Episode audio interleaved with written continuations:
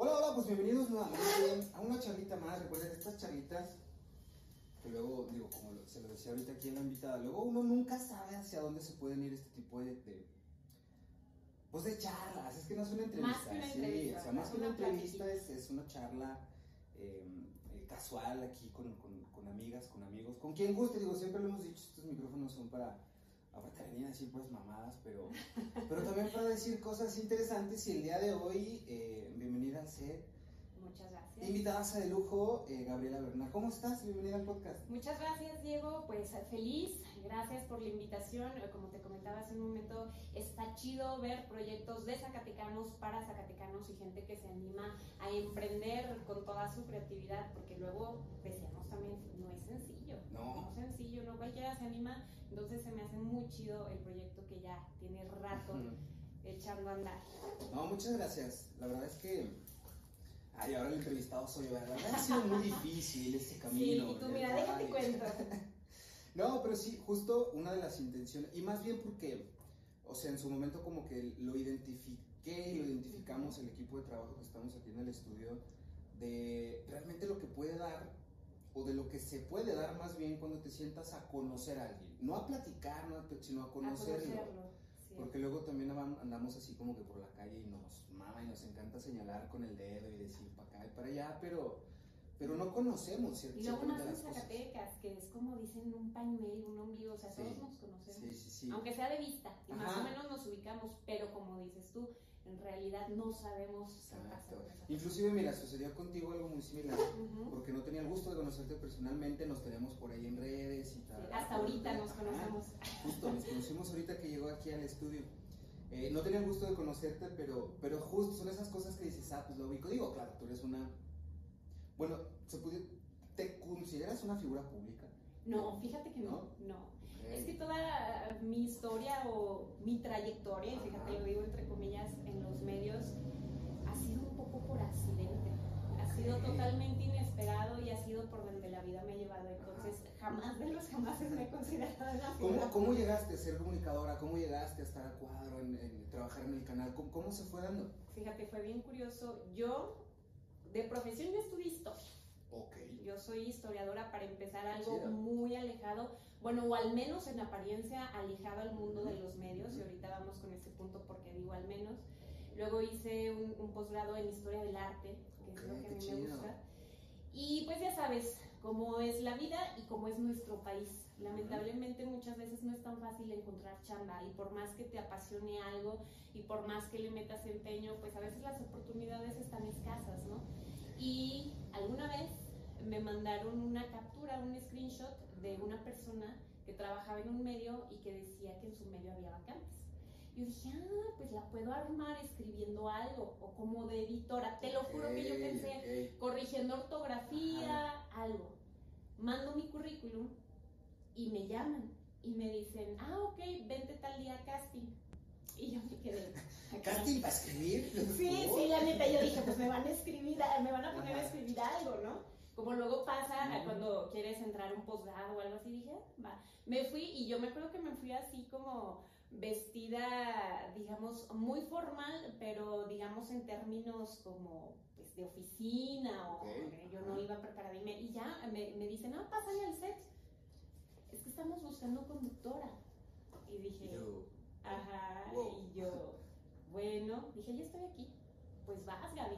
Y sí me dieron nervios, me, me hicieron ahí algunas pruebas de leer unas notas y lo que son las cosas. Yo cuando estaba niña, cuando estaba en la primaria, participé en varios concursos de lectura en voz alta. ok. Entonces, quieras o no, era como una herramienta que yo ya traía fortuitamente y que a lo mejor no había vuelto a ejercitar hasta años después, ¿no? Ahí en ese set, en ese casting. Me hacen el casting, X me voy y yo digo, pues no me van a llamar, porque para esto yo recuerdo perfectamente que cuando yo fui, que te digo, iba con zapato bajito, Ajá. vestida de negro. Y llegaron chavas y el taconazo Sí, y el el maquillaje y peinazo y el peinado. Porque luego te vas dando cuenta de que a mucha gente le gusta mucho figurar. Claro. O sea, lo que quieren estar ahí es frente a cámara.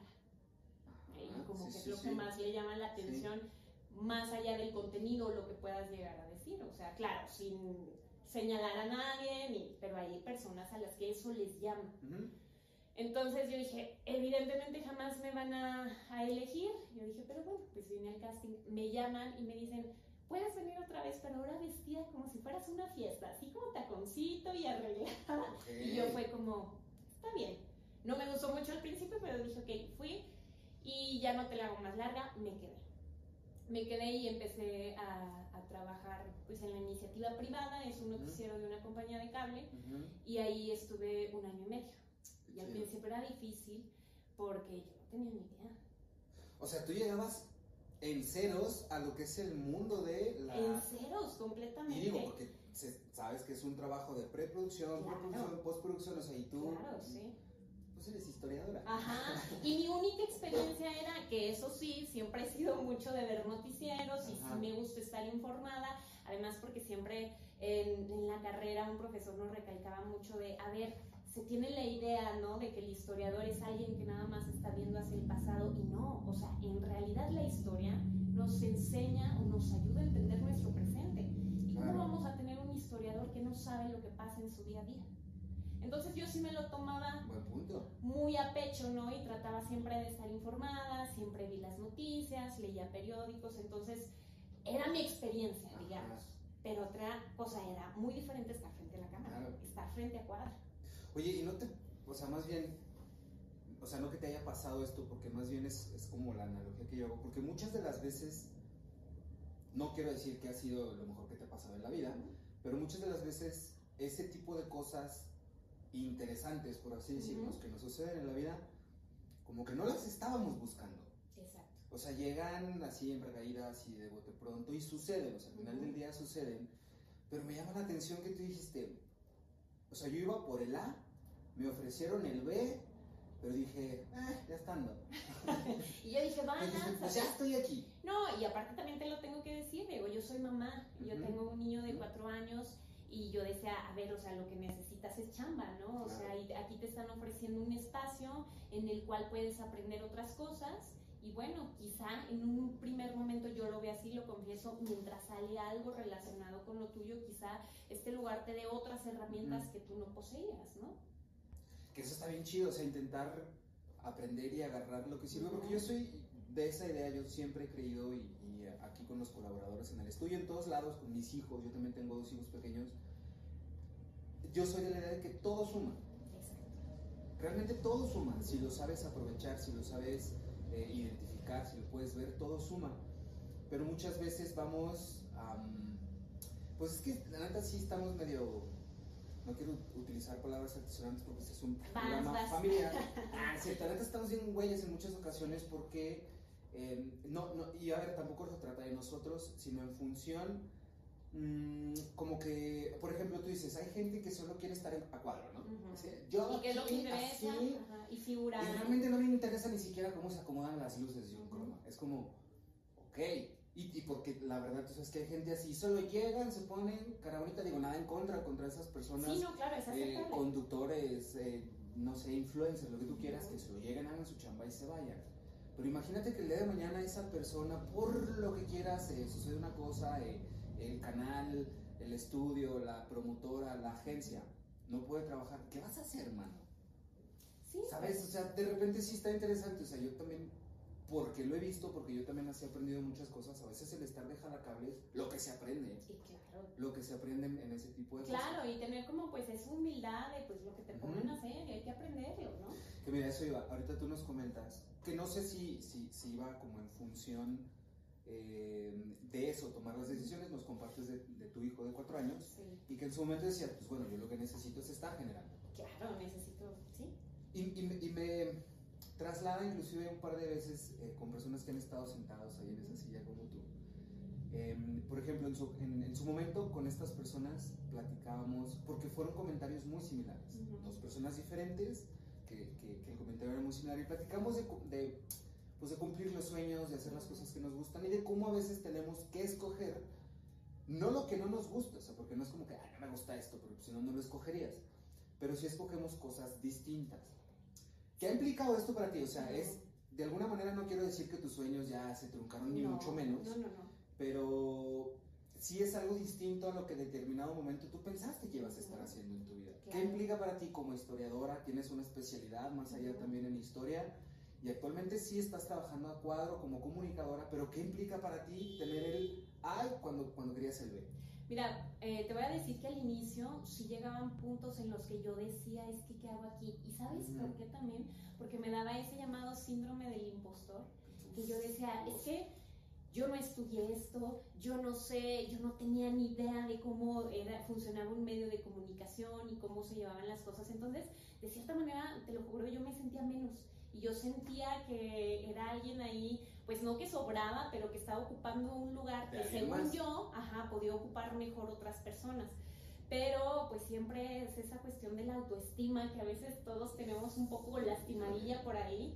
Eh, hace unos meses, eh, la verdad es que la meses, veces mucho. escuchaba a un analista que decía que los mexicanos en general manejamos una baja autoestima y que lo han intentado explicar literatos, filósofos, incluso Octavio Paz, ¿no? ¿A qué crees que se llama?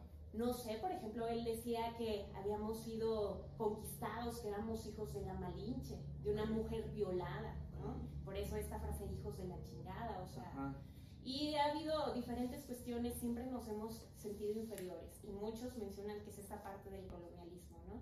Que históricamente pudiera tener sentido por estas programaciones que se van generando, ¿no? Claro, sí. La misma historia nos dice, te conquistaron, te saquearon y te robaron. Y ahí va un ejemplo de cómo algo que pasó hace 500 años y que a lo mejor para muchas personas ya ni es un punto de discusión ni un tema interesante, es decir, a ver, seguimos pensando que el europeo, que el güerito, que el de ojo azul es mejor, más guapo y sabe más que, no sé, los conocimientos ancestrales o de los pueblos originarios, etcétera. O sea, es que es todo un tema, ¿no? Y por ejemplo, es, es, es, una de las situaciones que dices tú, pues vemos cómo la historia importa, ¿no? Y cómo se sigue palpando hasta en el hijo güerito que dices, ay, sí salió bonito.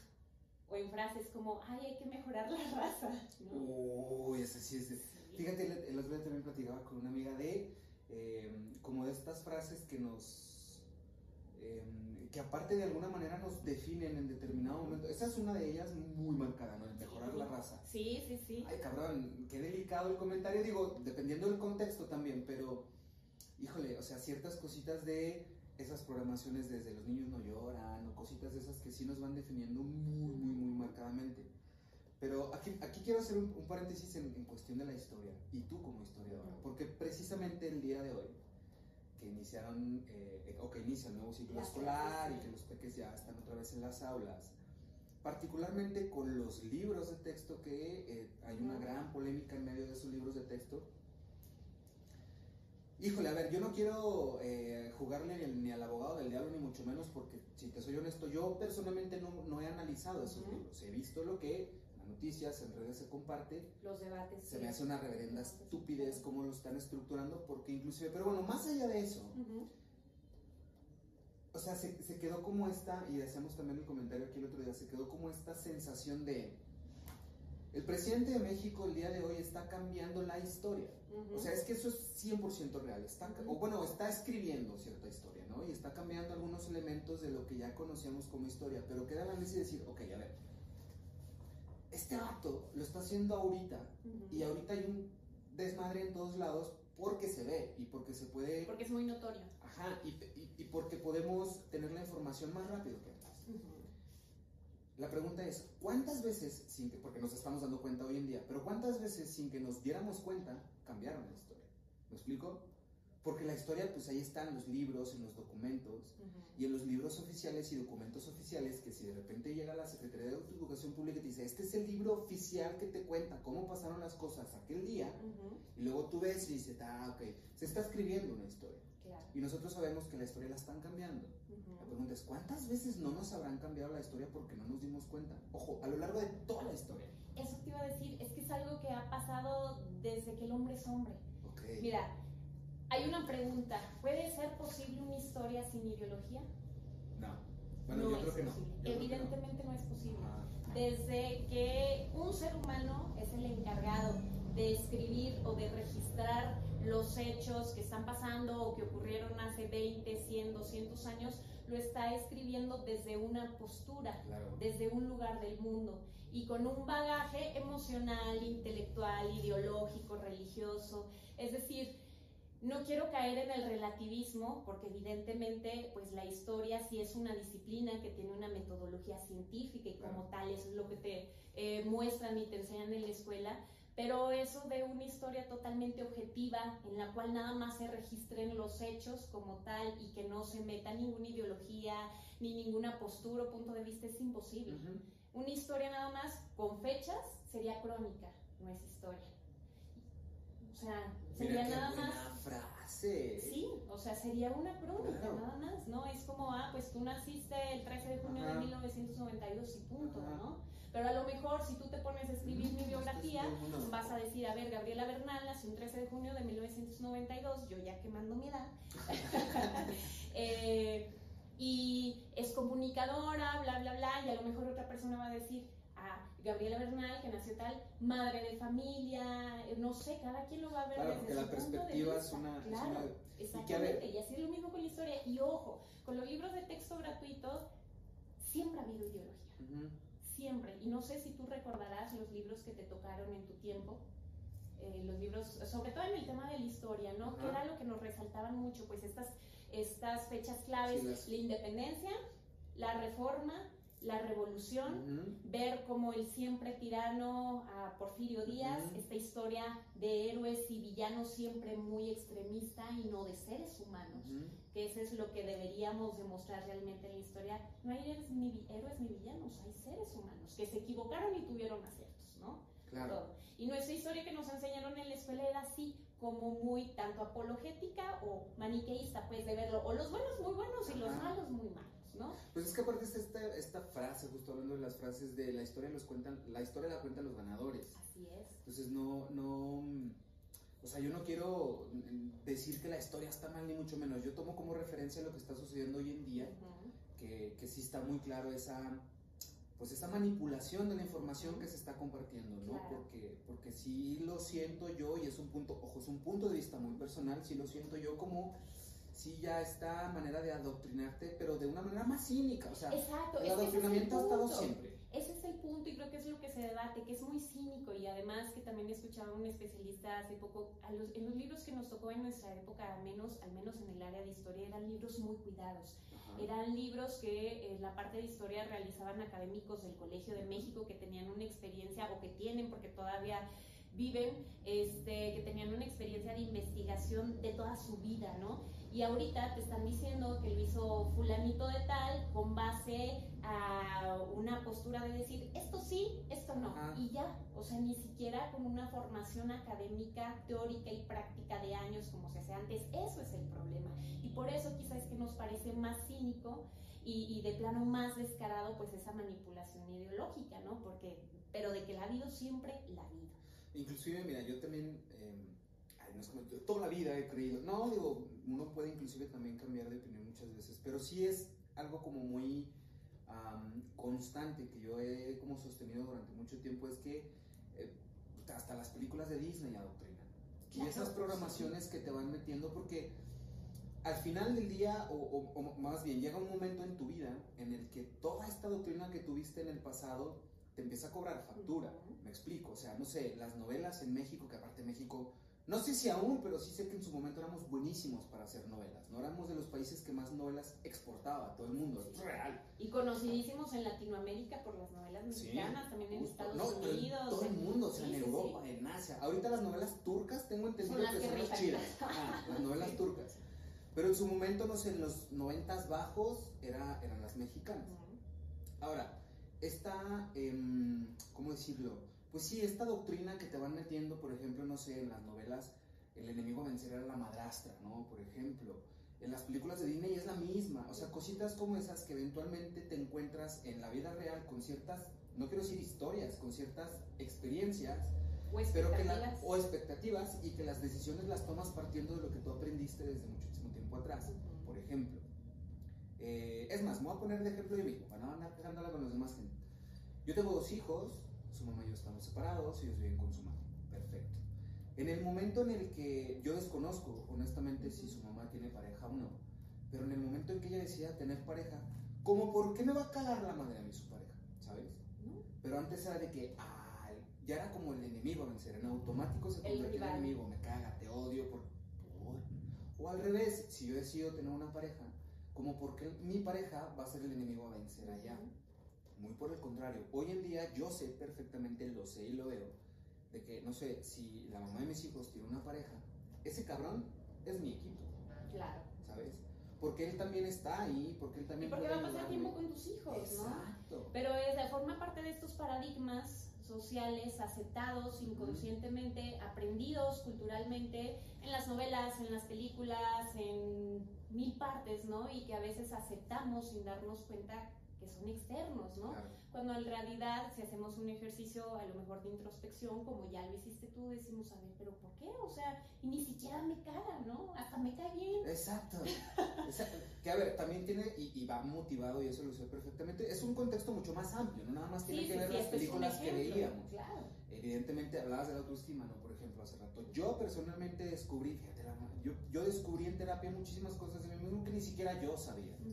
Partiendo de la autoestima y de estas cosas tan bonitas, que mm, justo, o sea, yo me di cuenta que a lo mejor mis heridas y mi autoestima y todo ese tipo de cosas motivaban ciertas conductas acá, pero que de alguna manera tampoco eran mi culpa porque fue, o sea, es un tema programado y o aprendido. Aprendido, ¿no? Entonces a mí en su momento me dijeron, esto es lo que está bien, y tener estas actitudes ante ciertas situaciones, esto es lo correcto. Y dices, va, chingón, jalo, vámonos. Entonces vas caminando con esa educación que te da la vida, o sea, más bien porque no nada más en tu casa te educan, la vida como tal te va programando, educando y te va metiendo Entonces hoy en día es, lo que te decía, es, es, muy válido cambiar de opinión, creo yo. Eh, muchas veces pensamos que las opiniones y los comentarios y todo eso son a perpetuidades de, ah, Gaby, antes a ti no te, gustaba el café. Pues ya me gusta. claro. Cambié de opinión, ¿sabes? Ya me gusta. Antes no me gustaba hacer esto y ahora ya lo hago. Y fíjate, yo traía mucho este chip de decir, a ver, es que de lo que estudiaste te tienes que dedicar a fuerza. O sea, porque ya le invertiste en no sé cuántos años de tu vida, ya incluso hiciste una especialidad y si no te dedicas a eso, entonces fracasaste. Yo traíamos mucho ese chip, ¿no? Entonces, bueno, estando así eh, en los medios, volviendo al tema, pues en un primer momento así me sentía. Cuando dije, pues no, porque poco a poco empezando a buscar otras opciones, por ejemplo, empecé a escribir en un periódico, una columna semanal, en donde toco los temas que a mí me gustan, que son historia, que son cultura, que son tradiciones y que sobre todo que son de lo que yo amo, que es Zacatecas, ¿no? Eh, y después empecé a dar clases. Y actualmente también soy docente, doy clases de historia de la arquitectura e historia del arte a los chicos de arquitectura. Entonces, creo que he logrado compaginar o estar en un equilibrio entre este otro camino que me salió en los medios de comunicación y lo que yo estudié y lo que a mí me gusta, que no quiere decir que los medios no me gusten. yo ya le agarré cierto amor, la verdad. Claro, la porque supiste conjugar bastante interesante la oportunidad que se te presentó en un momento, una oportunidad laboral que también, ojo, hay oportunidades que no se presentan dos veces en la vida. Exacto. Entonces tú supiste eh, como conjugar esta oportunidad laboral, sí, pero también como con tu pasión, ¿no? Con lo que te gusta. Pero, pero es bien interesante, fíjate, tú mencionas algo, esto, algo de esto, porque justo dices, siento que no estoy haciendo las cosas bien si no me dedico a lo que estudié. Y eso yo creo que lo padecemos muchos. Yo tampoco estudié nada que tiene que ver con comunicación. Yo estudié administración, luego hice una especialidad en recursos humanos, y luego hice una maestría en habilidades directivas. Y aquí estoy diciendo mamadas en el micrófono pero porque es lo que a mí me, me gusta. En su momento trabajé y fui godín y trabajé en gobierno del Estado como 10 años. Hice esto y honestamente... ¿Esto te llena más? Exacto, no, no me llenaba. Yo tengo, por ejemplo, yo tengo 36 años y yo como a mis 32 más o menos, ojo, yo descubrí lo que realmente me gustaba en la vida. Yo no sé si para esto nací, yo no sé si es mi misión, no tengo idea. Pero era lo que te gustaba. Pero cuando, cuando descubrí todo esto, te comentaba ahorita que estamos aquí en, en Camerino con los maquillistas, Em, esto empezó de cero, yo lo he dicho muchas veces aquí, ¿no? Esto empezó desde cero, con nada, pero con un chingo de amor y querer hacer algo como, como con una, ni siquiera era una expectativa porque yo no sabía qué iba a pasar, pero con una firme intención de hacer lo que me gustaba. ¿Qué me gustaba? esto, platicar con la gente, conocer perspectivas, intercambiar opiniones. A mí me fascina eso. Y darlo a conocer, además. Exacto, ¿no? Y si eventualmente se puede hacer algo más estructurado, jalo. Qué. Entonces, eh, fue muy interesante porque también es irse dando cuenta, es ir desdoblando muchísimas cosas. Hoy en día yo entiendo que, por ejemplo, fíjate, ¿qué te gusta? A los 17, 18, que es cuando entras a la universidad, tienes que tomar unas decisiones. Yo no quiero decir que sean las más difíciles, pero sí son decisiones que muy probablemente van a marcar el resto de tu vida. Y piensan y todo el mundo da por sentado de que lo tenemos clarísimo. Oye, si le estamos diciendo, si a los treinta y tantos uno no Bro, sabes, yo a mis 30 no tenía ni puta idea. de la neta, o sea, la neta, y creo que yo y los que nos ven o nos escuchan estarán igual, ¿no? Que dicen, pues no sé ahorita qué estoy haciendo ni a dónde voy, ¿no? El otro día platicaba con una amiga, el otro día, el sábado, ¿no? Y ya, este, y me decía, es que eh, me dan ganas de estudiar gastronomía, pero ella estudió este, interiorismo, ¿no? Ok. Y yo, ¿y qué tiene? Pues lánzate, estudia. No, es que siento que sería perder el tiempo. Bajo esta idea de yo ya estudié una cosa y le digo, pero Ujú. perder el tiempo, ¿por qué? Si te llama la atención, volvemos a lo mismo, te va a sumar. Y Claro. no sabes eso a dónde te va a llevar.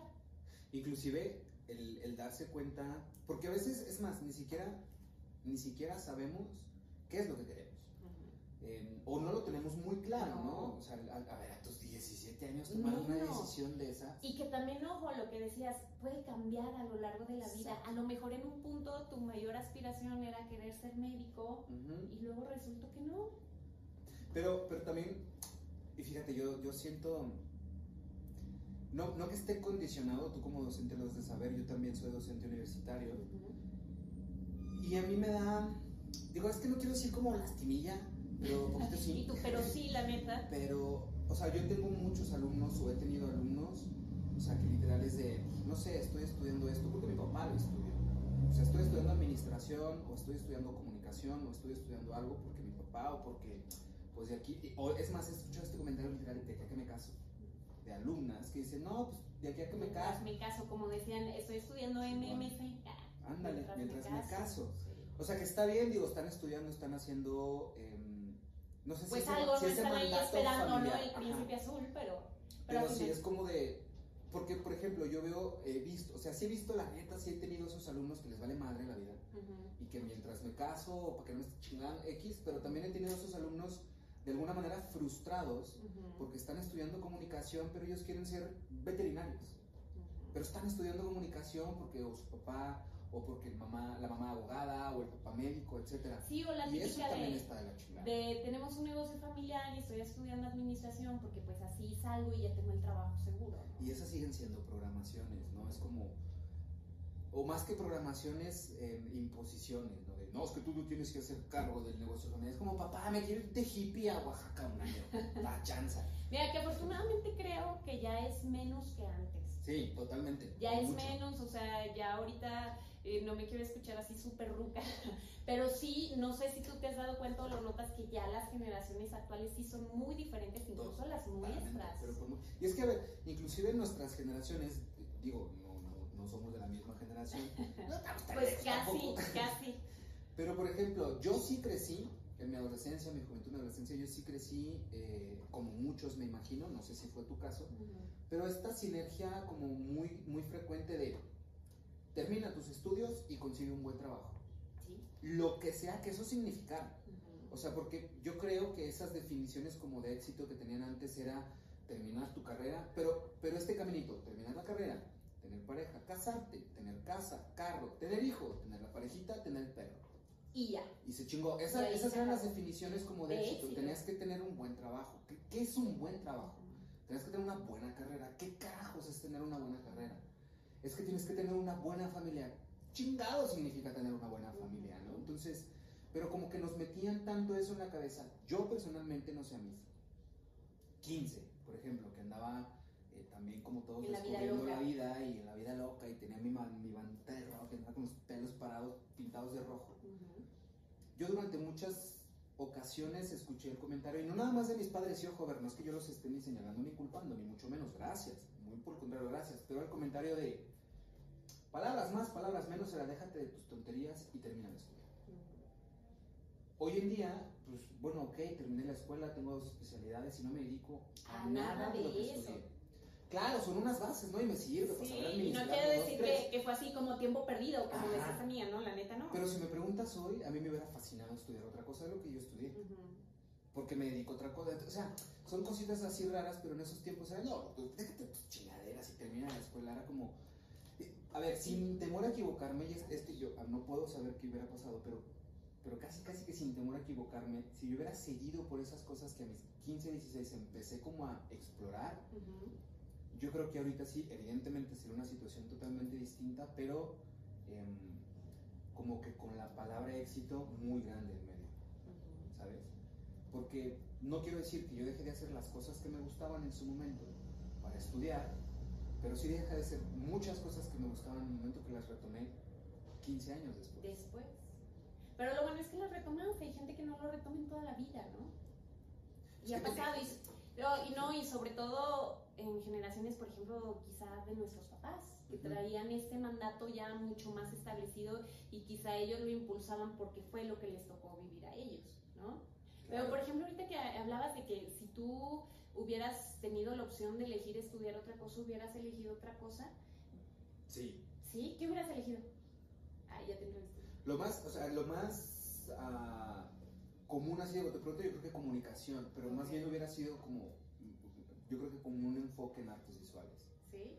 Sin duda, porque es lo que me fascina. Hoy en día es, es, es lo que sí amo hacer. Lo que te llama y Dentro de te mueve. algunas otras cosas, pero quizá laboralmente hablando ya como en esta sinergia eh, profesional, por así decirlo, e inclusive eh, partiendo desde un emprendimiento, ¿no? O sea, hoy en día esto de aquí es una empresa que ya está trabajando hacemos muchas cosas aquí, también hay otras por acá, etcétera, pero es una empresa que está trabajando y que sí, por supuesto, me hubiera fascinado. No que no lo conozca, pero, pero, pero sí. Como pues, entrar más a profundidad, quizás que todavía puedes hacerlo. Si tú me preguntaras a mí si hubiera estudiado otra cosa, te diría que no. Ok. Y fíjate que mi carrera, y no me van a dejar mentir mis compañeros eh, de la maestría o de la carrera, cuando uno dice a la gente que quieres estudiar historia, se te quedan viendo así de, ¿por? te lo juro. O sea, porque es una carrera, es como decirles que les pasa quizá a los artistas, ¿no? Quiero estudiar fotografía, quiero ser músico. hambre. Exactamente igual. ¿De qué vas a trabajar? ¿De qué hacen los historiadores? ¿Quieres ser maestro? O sea, son las preguntas que comúnmente te hacen. Y cuando la gente es más dura, así con cero tacto, dicen, ¿y si vas allá al trabajo? Afortunadamente, mis papás jamás fueron así, me dijeron, sí, yo les dije, quiero estudiar historia, ah, perfecto, si es lo que te gustaba. Y siempre me apoyaron, siempre han sido unos padres que me han apoyado en todas las decisiones que he tomado, pero digamos que socialmente las humanidades se ven como profesiones o como carreras subestimadas, en tanto no se les ve una utilidad.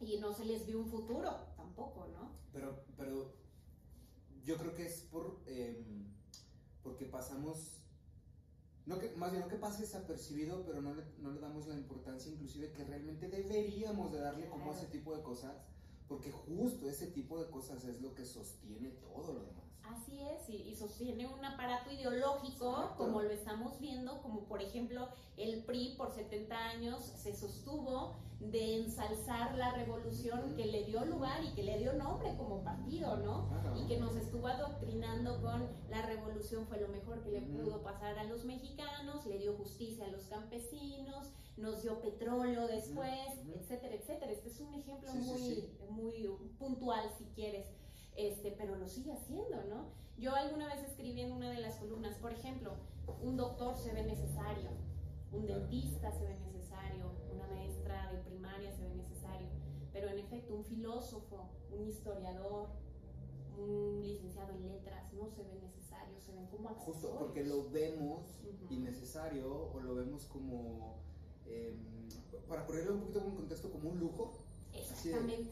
Ah, me voy a dar el lujo de consultar a un filósofo sobre una cuestión que tengo aquí, o sea, pero porque debo, eh, fíjate, yo creo que también es un padecimiento que tenemos como de sacar las cosas rápido como, como cumplir con, ¿sabes? Ah, tengo que hacer, se me ocurre, no sé, un ensayo.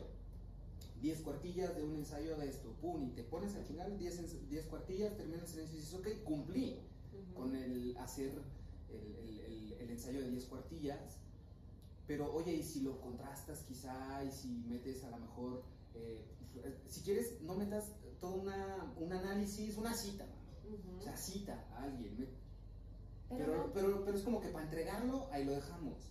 Y es. em, yo creo que eso se puede traspolar a muchísimos aspectos de nuestras vidas, ojo, incluido yo también, porque muchas de las veces lo que no queremos es batallar. Claro.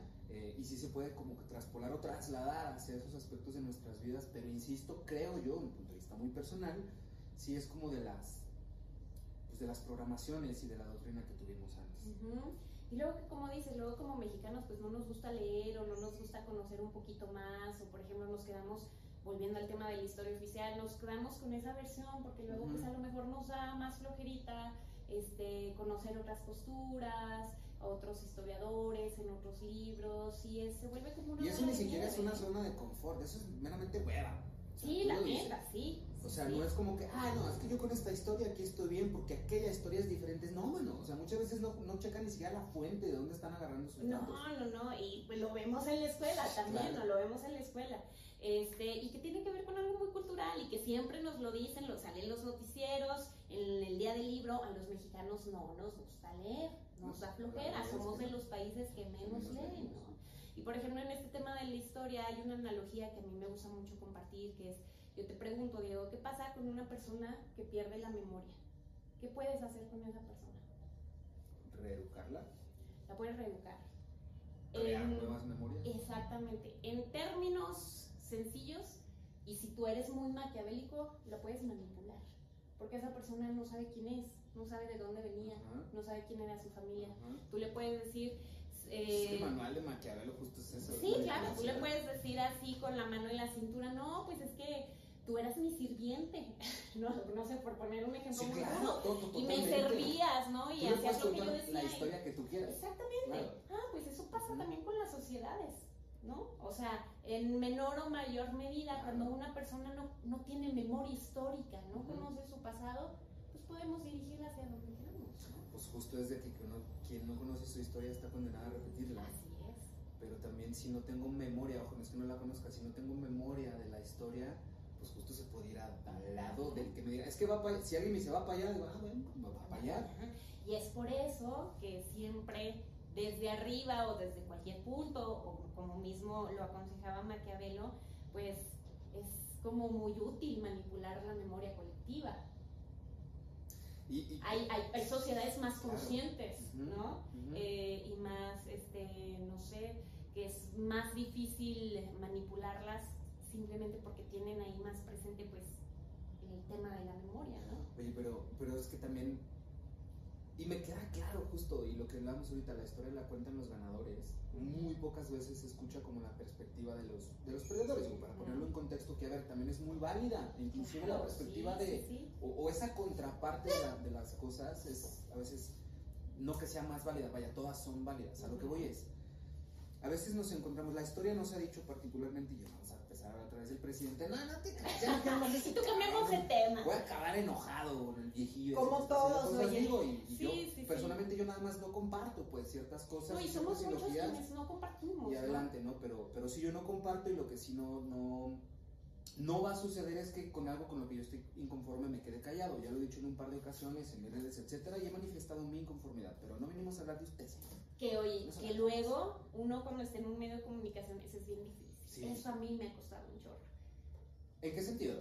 Porque hay ciertos lugares donde hay una línea editorial. Totalmente. ¿sí? Sí, sí. Y como alguien me dijo en mi primera chamba de, de conductor, me dijo, a ver, tú no vienes aquí a dar tu opinión, me quedó súper grabado. Tú vienes aquí a dar las noticias Exacto. y punto. Pero fíjate que a veces a mí me conflictaba mucho porque decía, es que yo no quiero ser aquí una maceta, pues, o sea, yo no vengo nada más como a leer o a, o a decir eh, eh, los temas del día, ¿no? Y trataba a veces de meter ciertas cositas en el otro medio porque había más libertad. Ajá. Ahorita actualmente donde estoy pues es una línea muy institucional y pues sí, a que entrenos a veces es muy complicado, ¿no? Eh, No meter esta parte Justo. personal o de opinión o de cómo ves ciertas cosas. Sí, justo, porque era lo que yo te comentaba también hace rato, que en su momento que yo también hice radio, hice televisión, pues sí traes línea, y no que sea malo, por supuesto, No, son claro, justo eso es- los lineamientos por los cuales se rigen esas empresas, y no porque yo eh, hubiera tenido como un desacuerdo o algo, o sea, este proyecto inclusive empezó en pandemia, porque todo ya se paró, ya no podíamos ir al foro, ya no podíamos estar en la radio, ya no, porque pues todo se paró. Y aparte, pues el niño inquieto, que no sabe estar Y tú, a ver, ¿qué calmado y así de, estoy aburrido. Entonces eventualmente se creó este espacio en donde, o sea, es más, la neta es que al principio navegaba con esta bandera de, eh, sin censura, y aquí se pueden decir groserías, mira, popó. Entonces era como, hasta esa manera, como, yo creo que inclusive muchos, yo recuerdo en su momento, o sea, el podcast, o, o el formato podcast Ujú. como tal, en su momento había más gente haciendo podcast que gente escuchando podcast. Y aquí, por ejemplo, salieron, no sé, sin temor a equivocarme, yo creo que han de haber salido como unos 40 podcasts. O al menos de los que yo empecé a identificar, de los que te invitan y tú invitas y ya andas haciendo. Y ahorita no sé cuántos haya, creo que somos tres. yo la verdad, ¿en serio? O dos, no sé. eh, eh, pero porque al final del día, y me queda claro, o sea, empezó en pandemia, cosas que hacer, cosas que no hacer, se toman actividades, la gente se ocupa en sus cosas. Pero esto empezó como un hobby y se convirtió en un emprendimiento se convirtió en un estudio creativo, se convirtió en una agencia de publicidad y hacemos muchas cosas aquí y hoy en día yo de esto vivo. Y yo no me voy a limitar, inclusive porque también está bien chido, yo de esto vivo y si vivo lo que diga yo, yo Sí, es bajo tu responsabilidad y no le rindes y ya no traigo nadie. esta línea acá atrás, que Claro. a ver, también tiene sus contra sus pros y sus contras, ¿no? Y bien decía Schopenhauer de ten cuidado con lo que deseas porque se puede convertir en realidad. Ujú. Entonces el estar o el pertenecer a una, a, a una empresa em, tiene ciertas responsabilidades, pero te quita muchas Claro, te, te corta esa libertad a lo mejor. Y estar acá, ser el dueño de tu propia empresa, chiquitititititita si tú quieres, pero ser el dueño de tu empresa te da muchas libertades, Ujú. pero también te da muchas obligaciones, Y te da muchas responsabilidades y claro. muchos de los... Pero es maravilloso, a ver, no me malentiendan, fácil no es. Ujú. Porque si fuera fácil cualquiera lo haría, y porque las cosas fáciles, pues fácil se van también. Yo al menos tengo como esa sintonía. Entonces no ha sido fácil, han sido tres años bien interesantes, pero tres años de conocer las perspectivas de los demás, conocer las opiniones de los demás, que es como que yo creo que es lo que nos falta. No, y que a final de cuentas creo, eso te iba a decir, creo que es lo que la gente espera de los medios, o sea, sabemos que, que cada medio de comunicación, incluso sea de una empresa, sea de una televisora, sea estatal, pues tiene un punto de vista, ¿no? Al final de cuentas, a mí me gusta también decir que los medios son como un cristal, una ventana, y cada uno es diferente. A lo mejor uno está biselado, a lo mejor otro está polarizado, a lo mejor otro este, está esgrafiado, y la gente elige Claro. desde cuál le gusta más observar la realidad. Eso es lo rico, Mira, cuando hay pluralidad, cuando hay pluralidad y ese es el objetivo de los medios, ¿no? Que haya pluralidad. Y aparte el tema que tú tengas de dónde escoger, cuál te gusta. Y es muy aceptable que digas, no, sabes que de ahí no me gusta porque son bien partidistas o si tienen una línea ideológica bien marcada, que flojera. Pero tengo esta Ajá. opción en donde tienen acá más espacio para ser más plurales, para invitar a diferentes voces y que yo me forme mi propio. Es eso, o sea que no te lo quieran imponer. Porque si no Exactamente. ya no está chido. Sí, o sea, no, me quieres imponer a huevo que esto es lo bueno y que estos libros están bien chidos, no es cierto. Y creo que hoy por hoy ya la gente es más exigente en ese aspecto. A no sé, a lo mejor en los años 90, 80, que las opciones eran dos, Ah, ya sé. por ejemplo en televisión, ¿no? O bueno, antes que era una nada más y que pues no había de otra, ¿no? Pero ahora ya tenemos una gran cantidad de opciones y puedes decir, mira, ¿sabes qué? Aquí sí me gusta, aquí sí lo ven de esta manera, yo me siento más eh, alineado esta versión, ah, pues va, lo escucho, lo comparto y con otros que dicen, no, gracias. Y que incluso tiene que ver, eh, o sea, sí con la, con la gran, el gran abanico de oportunidades que se pueden escoger, o sea, tener esa opción de decir, bueno, esto no me gusta, esto sí me gusta, esto pues vamos dándole chance, porque también es el conocer, o sea, vaya, gente, comunicadores, creadores de contenido, creadores de opinión, etcétera, allá afuera ya hay muchos. Muchos. Y eso es lo chido de nuestros tiempos, ¿no? O sea, ya tenemos mucho de dónde escoger. Sí, yo creo que el, el día de hoy alguien que se queja de, de, de no, o sea, no quiero decir de no conocer, pero al menos de no poder hacer o de no poder acceder, híjole, está muy difícil. Digo, hoy en día el- el- el- las tecnologías de la información y la comunicación creo que están al alcance de todos, o sea, hacia el teléfono. Yo creo que muchos de nosotros ya tenemos un smartphone, que si no es eh, algo que pueda tener internet 24/7 te quita de muchos, o sea, es una herramienta.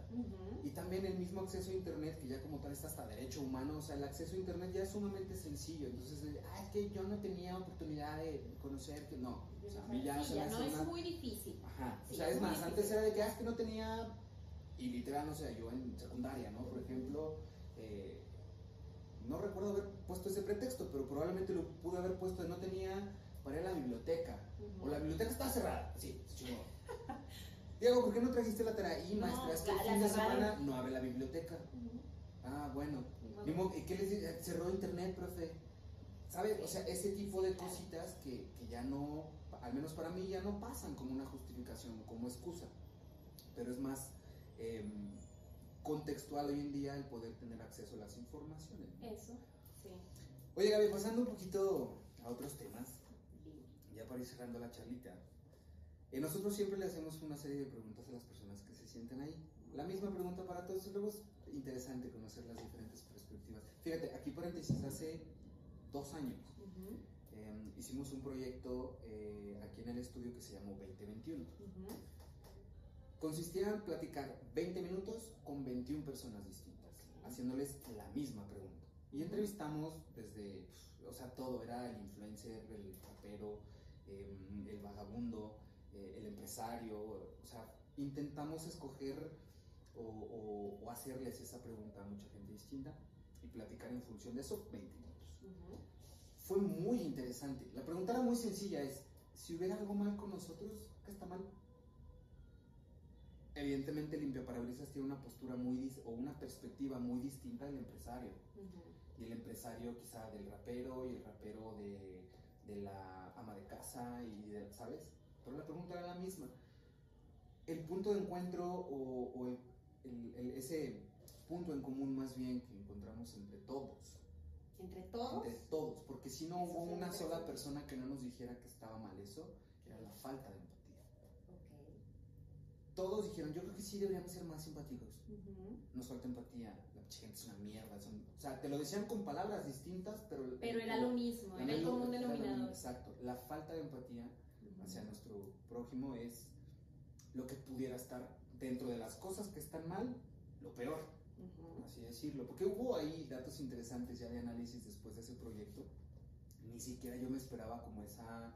Esos resultados. Ajá, o sea, porque fue, era en función de seguir haciendo las cosas que nos gustan y hacer algo interesante, lo, lo estructuramos de esa manera, dijimos, vamos, porque no sabíamos, no tenemos, realmente no teníamos nada de expectativa. Ujú.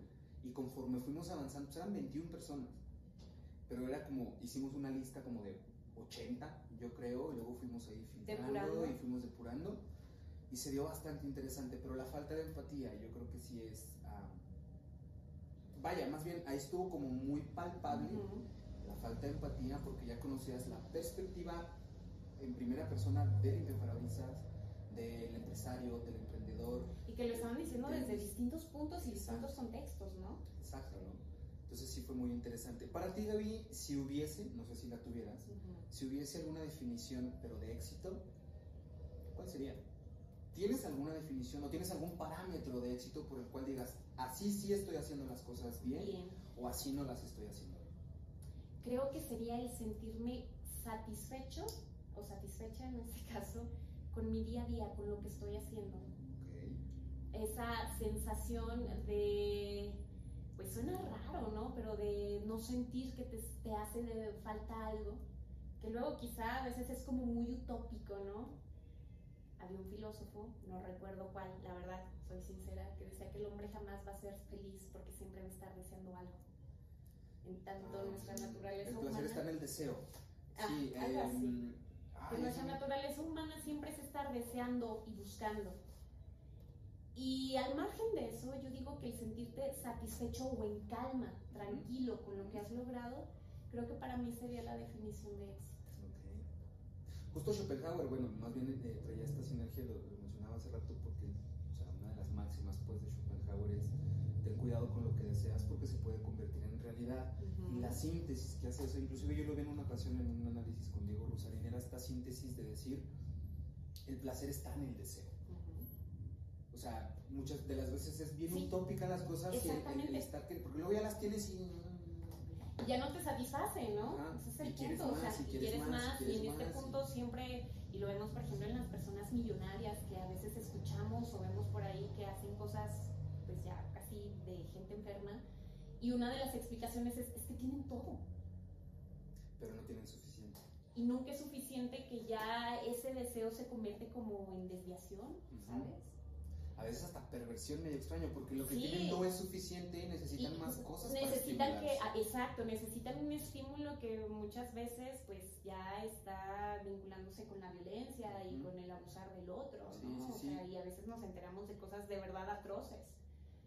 Y justo en esta, como en esta sinergia de tener suficiente, yo también hace poco no recuerdo dónde escuchaba o veía esta, como esta idea, en el que, ok, están platicando dos personas, imagínate que yo te digo, oye Gaby, Em, empecé a trabajar en X televisora, ¿no? y, voy a ganar, no sé, Tantos, 10 millones de pesos al año. Y aparte voy a estar en clases y voy a tener comerciales y voy a hacer esta, ta, ta, ta, ta, ta. Y tú le dices, ah, chingón.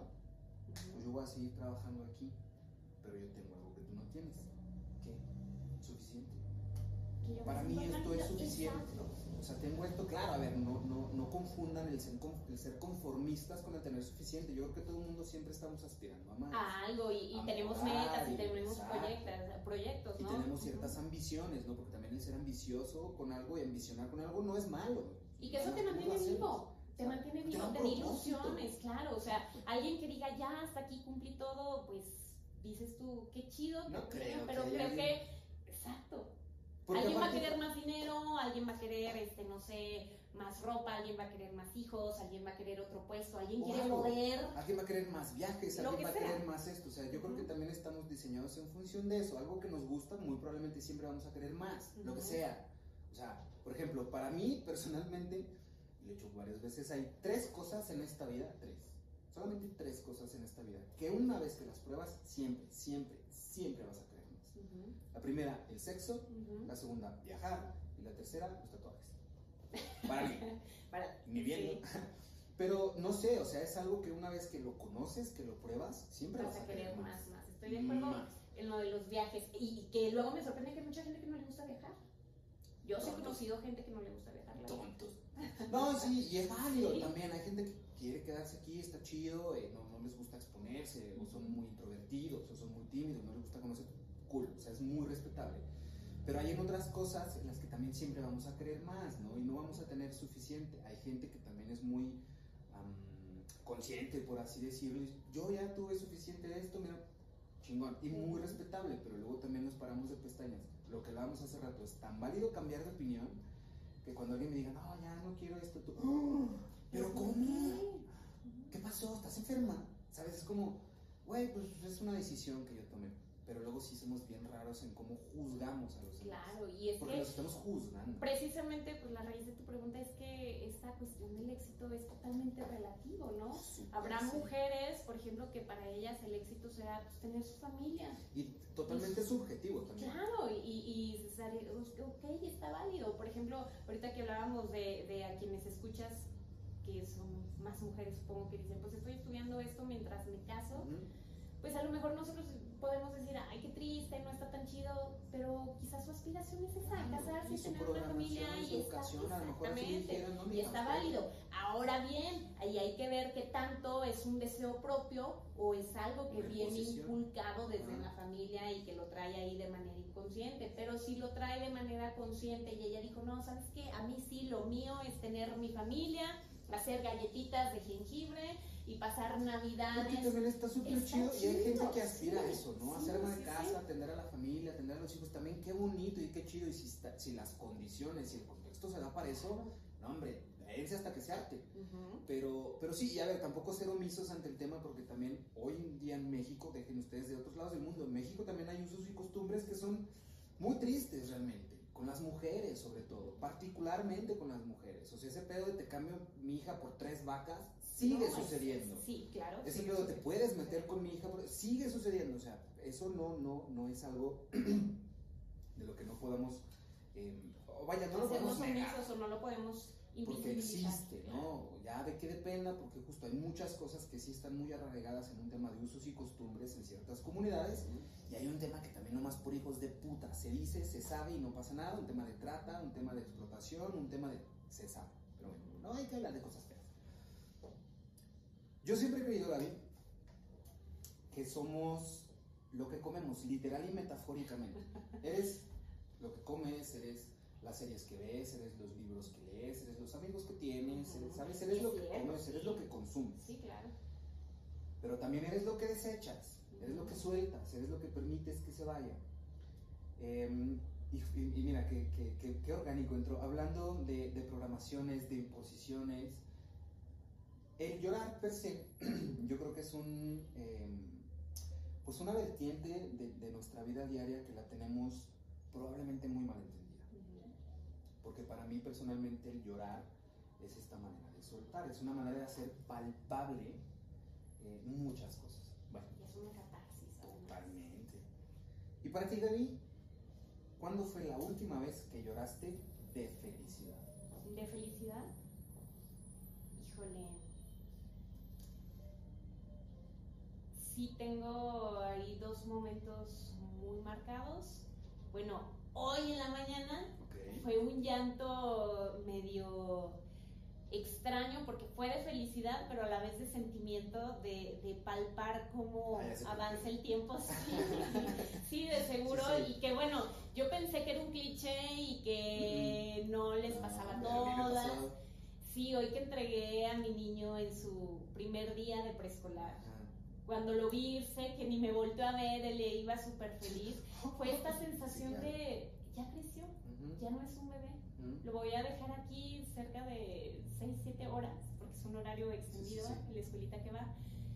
Y ya no tengo ese bebé, bebito de brazos que me necesita permanentemente. Era su primer día de preescolar. Sí, es Era su primer día. Hoy, hoy es su primer día. Ah. Entonces, fue muy bonito verlo a él tan independiente, tan voy feliz, ni sé quién eres, mamá, yo ya me voy, porque él así, te lo juro, ni me volvió a ver. ¿Lloraste?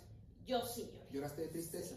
Pero también de felicidad de verlo a él tan independiente y de ver cómo ha crecido. Es que más bien era, era eso, o sea, te iba a decir, lloraste de tristeza y esperaba que me dijeras, no, porque no, no creo que hubieras estado triste. No, claro, no. Entonces, era mi es una sensación como agridulce, ¿no? Ajá. Y a la vez de decir, es que ya no es un bebito y se me está yendo así.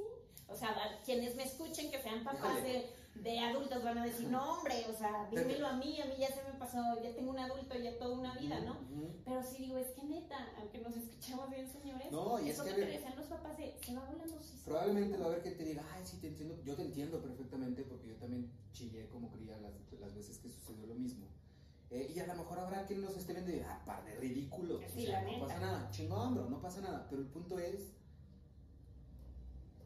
Y digo, qué bonita la experiencia porque aparte es algo, es algo que te acuerdas. Y es algo que aparte que te da decir, y si estaba comiendo, y si, y sabes, o sea, estoy yo, ¿eh? Estás todo el día con eso porque, porque es natural, porque somos papás. ¿sabes? Yo también tengo un niño de 8 y una pequeña de 2. Y es estar dándole vueltas en la cabeza con infinidad de cosas y posibilidades que la más de las veces ni siquiera pasan, pero pasan en tu cabeza. A lo que voy es, no solo de tristeza, sí. Ok. Y nos programan, justo nos programan a decir los hombres no lloran, ¿sabes? Y, y- y desde las niñas de rosa y los niños de azul y las niñas acá y los niños de pantalón y las niñas falda, et- etcétera. nos programan a tal grado que nos privan muchas veces de eso.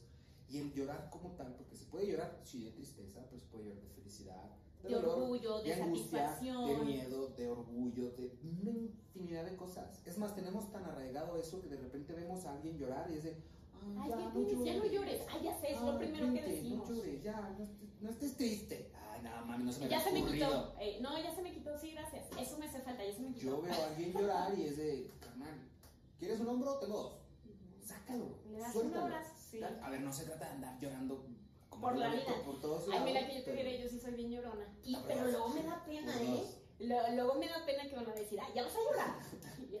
¿Y qué? No, ¿Y pero Ahorita ¿qué sí digo, ¿y qué tiene? Ah, Yo no tengo un pedo, por ejemplo, estar, no sé, en el cine y estar, "Uh", hay gente que hasta voltean a ver si no los están viendo y es como, carnal, date chance, güey, no pasa nada. Pero sí tenemos muy, pues muy programado el tema de, de, de no... De no llorar, deja de tú de, de llorar como tal, llorar creo que también es una parte de, eh, de muchas en donde más bien el mensaje es no mostrarte vulnerable. Claro. Yo creo que de fondo ese es el mensaje. No es un no llores, es un no te muestres vulnerable. Y el llorar te hace ver vulnerable. ¿Y qué chingados tiene de malo ser una persona vulnerable? Muchos, a muchos, porque yo experimenté eso, tenemos mucho miedo a veces a ser vulnerables o a vernos vulnerables. O sea, a mí me ha pasado en diferentes situaciones en mi vida que pues, a lo mejor he llorado, ¿no? Y luego digo, chin, y me empiezo a limpiar luego, luego, y, me apeno, ¿sabes? Y luego digo, ¿pero por qué? Y a ver, yo creo que el llorar sí ya es la consecuencia del sentirse algo, sentirse vulnerable, sentirse con miedo, sentirse feliz, sentirse triste, sentirse con angustia, sentir dolor, X. Pero fíjate, si nos privamos de algo tan natural, con una, con- y con una justificación bien estúpida, o sea, es de, es que no te, mu- no te muestres vulnerable. O sea, es que la vulnerabilidad no es mala. Van a decir que soy débil. Ajá. Entonces yo creo que la vulnerabilidad no es mala, lo que no nos gusta es volver a sentirnos así. Y puede estar motivado o puede ser un catalizador de muchas otras cosas, por eso no nos gusta sentirnos vulnerable. Pero el sentirse vulnerable, creo yo, desde un punto de vista muy personal, no es malo. El llorar es una consecuencia de sentirse vulnerable, sí, como es una consecuencia de sentirse de maneras muy distintas. ¿El llorar es malo? No. No, no es ¿El sentirse vulnerable? Por supuesto que no. El tema es que hay mucha gente muy hija de puta que se aprovecha de la gente vulnerable o que se aprovecha de esas vulnerabilidades que eventualmente podemos tener todos, porque el- todo ser humano nos sentimos así, durante inclusive muchas veces en el día. Hay gente que lo disfraza mejor, hay gente que lo trabaja mejor, hay gente que se tiene que ir al baño porque tiene un ataque de ansiedad y tomarse cinco minutos para poder respirar y entonces regresar a sus actividades. Hay gente que en su ataque de ansiedad no deja de llorar. A mí una- en una ocasión me dio un ataque de ansiedad que me tuve que iba manejando y tuve que orillarme, pararme y llorar como por 40 minutos seguidos y yo no sabía ni siquiera, es más, yo de entrada no sabía que era un ataque de ansiedad. Lo estaba teniendo y no lo, no lo identificaba porque yo no sabía qué era un ataque de ansiedad. Y que uno no lo entiende hasta que lo vives. Exacto. Y luego la gente te, te juzga y dice, ay, tranquila, pero ¿qué pasa? ¿Qué tienes? No te pasa Es nada. más- y tú sientes que te estás muriendo y se Sí, siente no, horrible. es, no, no recomiendo a nadie tener un ataque de Pero, ansiedad. pero te fijas, creo que en los últimos años, o no sé si en la última década, es más común escuchar gente que dice que tiene ataques de pánico o ataques de ansiedad.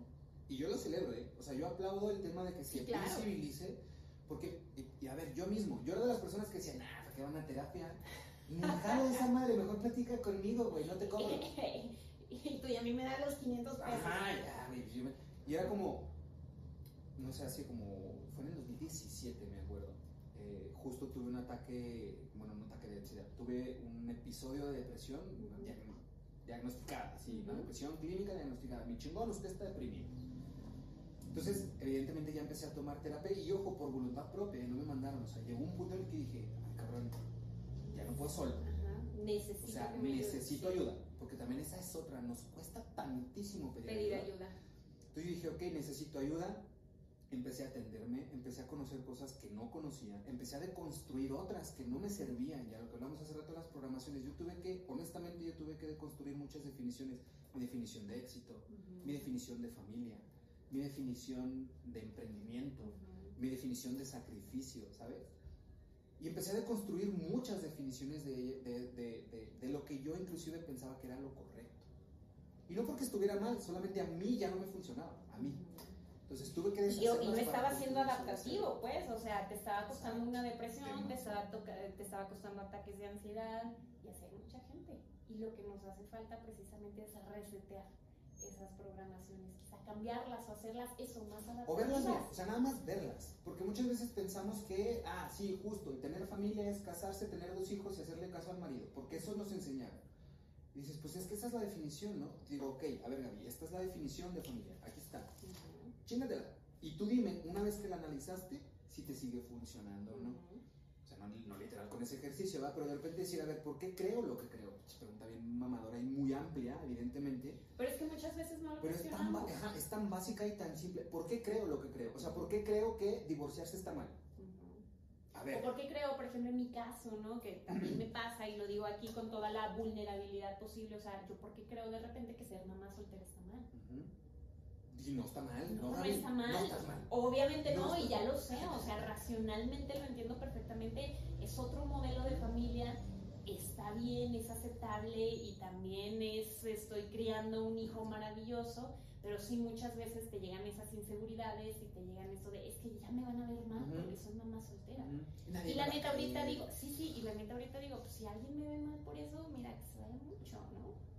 Yo en una ocasión, digamos, también conociendo a alguien, eh, que, implica inclusive mucho el, el tema de cómo nos programaron o cómo es que no sé si es, pero también sea hasta como un tipo de egoísmo muy marcado algo así, porque alguien sí me dijo, yo no sé qué, qué, respuesta esperaba ante ese comentario, pero alguien sí me dijo así, o tus hijos o yo, de no mames, neta. no, es que... Digo, bueno, pero fue como, es que le prestas mucha atención y yo para cuándo y no sé qué. Y tú, pues evidentemente que les presto atención son mis hijos. O sea realmente no, no, no, entiendo. Tú sabes quién eres, muy probablemente estés. Pero no entiendo qué, qué, qué buscaba o, o, si quería como meter presión o algo, pero evidentemente en la vida la volví a ver. Esa fue la última noche que la vi porque me hizo ese comentario y dije, o sea, la respuesta yo la sé toda la vida, ¿no? Pero, pero justo, ya después ella me decía, es que yo eh, quiero a alguien que no tenga hijos. Y es que yo tengo dos. Y está bien que yo tenga esas prioridades o que tenga esos, eh, ¿cómo decirlo? Esos no negociables. Y ni siquiera porque ella quería tener los propios, o sea, los hijos no figuraban dentro de su vida. y que también es súper válido y qué bueno, qué chingón que ustedes decidan no tener hijos, qué bueno, inclusive hoy en día eh, a veces hasta el planeta Tierra se los va a agradecer probablemente. Pero de ahí a que tú digas, no quiero tener hijos, pero tampoco quiero que con los que yo estoy, ah, chingada, es como... No, pues no, o sea, ahí es una falta de claridad, es decir, pues quieres una persona, pero no quieres que tenga hijos, y tú ya tienes clarísimo que no quieres hijos, pues mandes con esa persona y ya. Es que me gustas mucho, pues es que entonces no te gusto yo, te gusta otra persona que no tiene hijos, yo ya tengo dos. y cositas como esas, ¿no? Que luego la gente es bien incongruente. Pero bueno, regresando al tema de las lágrimas, esto lo, lo, lo planteo, digo, yo también soy súper chillón y yo no tengo ningún problema de manejadita llorando porque la rola estuvo bien chida. O sea, yo, soy de las personas que lloran con una canción. Bueno, justo porque siento y creo que no me dejarás mentir, así como muchos de ustedes que nos están viendo, escuchando, que a veces te avientas una lloradita y es de. Ay, güey. Descansas, te sientes Vas hasta más ligerito. Porque justo es una manera de sacar todo lo que traemos y muchas veces nos privamos. ¿Eres entonces una persona que se permite estar en contacto con sus emociones? Sí, sí, me lo permito. Te digo, a veces me da pena, pero se me desborda, soy así. Eh, soy como, a veces lo he dicho, como muy intensa. Cuando estoy muy triste, estoy muy triste, y cuando estoy muy alegre, estoy muy alegre. Y cuando me enojo, me, enojo, ¿no? que así debería de ser, yo creo que el, el, el, no hacernos tontos con lo que estamos sintiendo. Claro, y pensar que pues no hay emociones negativas, hay emociones y ya. Pero precisamente por estas... Lo que me llama a mi siguiente pregunta. A ver. ¿Tú crees que el odio es necesario? Híjole, no, ¿como para qué? Yo la verdad no le veo como una utilidad. ¿Bajo qué concepción tienes al odio? Mm, bajo esta premisa de sentir una aversión a una persona o algo, esa persona se puede ni siquiera ni enterar. Y quien se está haciendo daño, se está lastimando con ese odio, con ese enojo, pues eres tú misma es como escupir al cielo, ¿no? Odiar a alguien, te cae a ti. Te va a acabar cayendo en la cara, ¿no? Exactamente. ¿Y el amor? Y te vas a enfermar. ¿El amor sí es necesario? Claro. Y el amor muchas veces lo delimitamos al amor de pareja, ¿no? Pero el amor tiene muchísimas formas. El amor a tus amigos, el amor a tu familia, el amor a los hijos. ¿Tú crees que hay amores diferentes? O sea, que haya amor de pareja, amor de hijos, amor de padres. Claro, claro, por supuesto. hay amor es amor y se chingó. Amor es amor, pero hay diferentes maneras de experimentar. Ok, ya. A mí me gusta, tú seguro has de saber las definiciones que tenían los griegos del amor, ¿no? Pero, fíjate, yo dentro de... Mm, evidentemente dentro de muchas experiencias, ay, el experimentado, bueno, algunas experiencias que he tenido amorosas, eh, y algunas experiencias como introspectivas, ¿sabes? O sea, ya el, el, no nada más ver a la persona de la que me enamoré, sino... Ok, hablas del amor de pareja. Porque, ajá, justo el por qué me estaba enamorando o por qué me siento enamorado. O sea, ¿qué me, qué me proporciona esa persona? Y fue como, ok, tener esa, esa perspectiva. Y después yo lo contrastaba al menos con el amor más grande que yo he sentido y siento en mi vida, que es el de mis hijos. Ujú. Porque, ojo, lo siento, jefita, pero ni el amor de madre se compara, y tú lo sabes, tú lo sabes cómo está el pedo. O sea, claro, o sea, evidentemente el amor de madre, no mames, Diego, el amor de madre, pero el amor de mis hijos, sorry, jefa.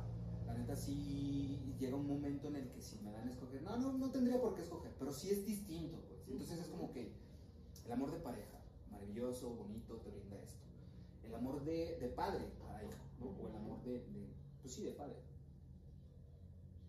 Muy diferente con el amor de pareja. No, es- no es la misma vivencia, no, la- no- No. no obtienes lo mismo, por así decirlo, ¿no? Porque cuando estás con pareja esperas obtener algo a cambio en, en- en función de que sea Eso te iba a decir, eso te iba a decir, o sea, tú esperas, es como jugar ping pong, ¿no? Tú esperas, Ajá. lanzas la pelotita y esperas que venga de regreso, si no, no tiene sentido, la Con los verdad. hijos hoy en día me queda claro que es un amor Eso, incondicional. eso, claro.